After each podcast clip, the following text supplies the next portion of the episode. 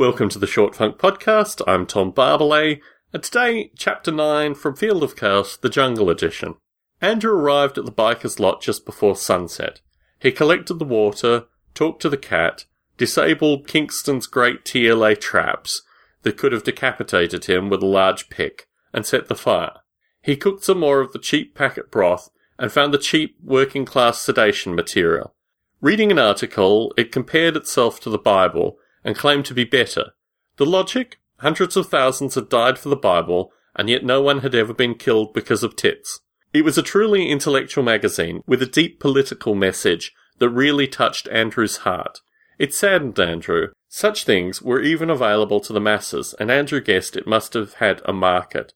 Perhaps it was the simplicity of the market that saddened Andrew that ultimately the publisher assumed that all men were so shallow that the only section of their brain that needed challenging was the erotic regions. It gave an idea of what the dweller of the building was like. The previous occupant had been a military veteran who had found refuge in skinhead teachings. The previous occupant's literature was still scattered on the shelves. Andrew poked at it, but it didn't jump. Andrew went to bed. The large fire he had set went out over the evening. Andrew awoke in the morning and found his feline companion had nestled itself in between his blow up bed and his pack.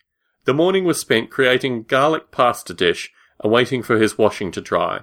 It had been there for two hot days, yet by midday it was ready.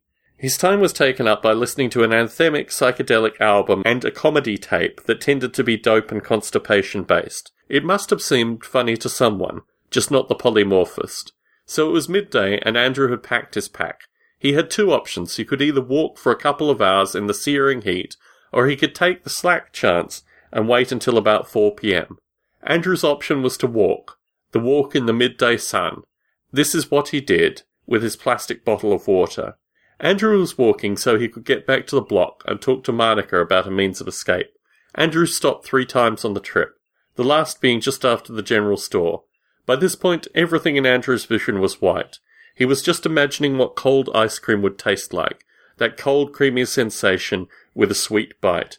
The ice cream, oh, the ice cream, ice cream, smooth ice cream, ice cream, ice cream with banana, ice cream in a cone, ice, ice cream, ice cream on a stick, ice cream in a tub, ice cream, a tub of ice cream, a huge tub of ice cream, a tub of ice cream big enough to stick your face into, ice cream. Before Andrew knew it, he had staggered past the entrance and wandered to Barton's building, moving turtle-like towards Mawson's caravan. Hi, man. Andrew, man, where have you been? It was Gordon. Some food would be nice, some food or some, some water, Andrew stammered. Hey, Forrest, can we get this boy some food? Not a problem, come back to my caravan. Forrest started off. Andrew dropped his backpack in the bracken and wandered after the two figures. They ate pilchards in tomato sauce. Forrest commented that the brine was not good for you and passed Andrew an orange. Gordon didn't eat fruit. Andrew thanked Forrest. Gordon told Andrew of his adventures and travels to the falls. The falls had been on Andrew's way, but it would mean another hour walk, and after walking all the way, Andrew felt exhausted enough. So concludes the reading of Chapter 9 of Field of Chaos, the Jungle Edition. I'm Tom Barbalet in San Jose, signing out.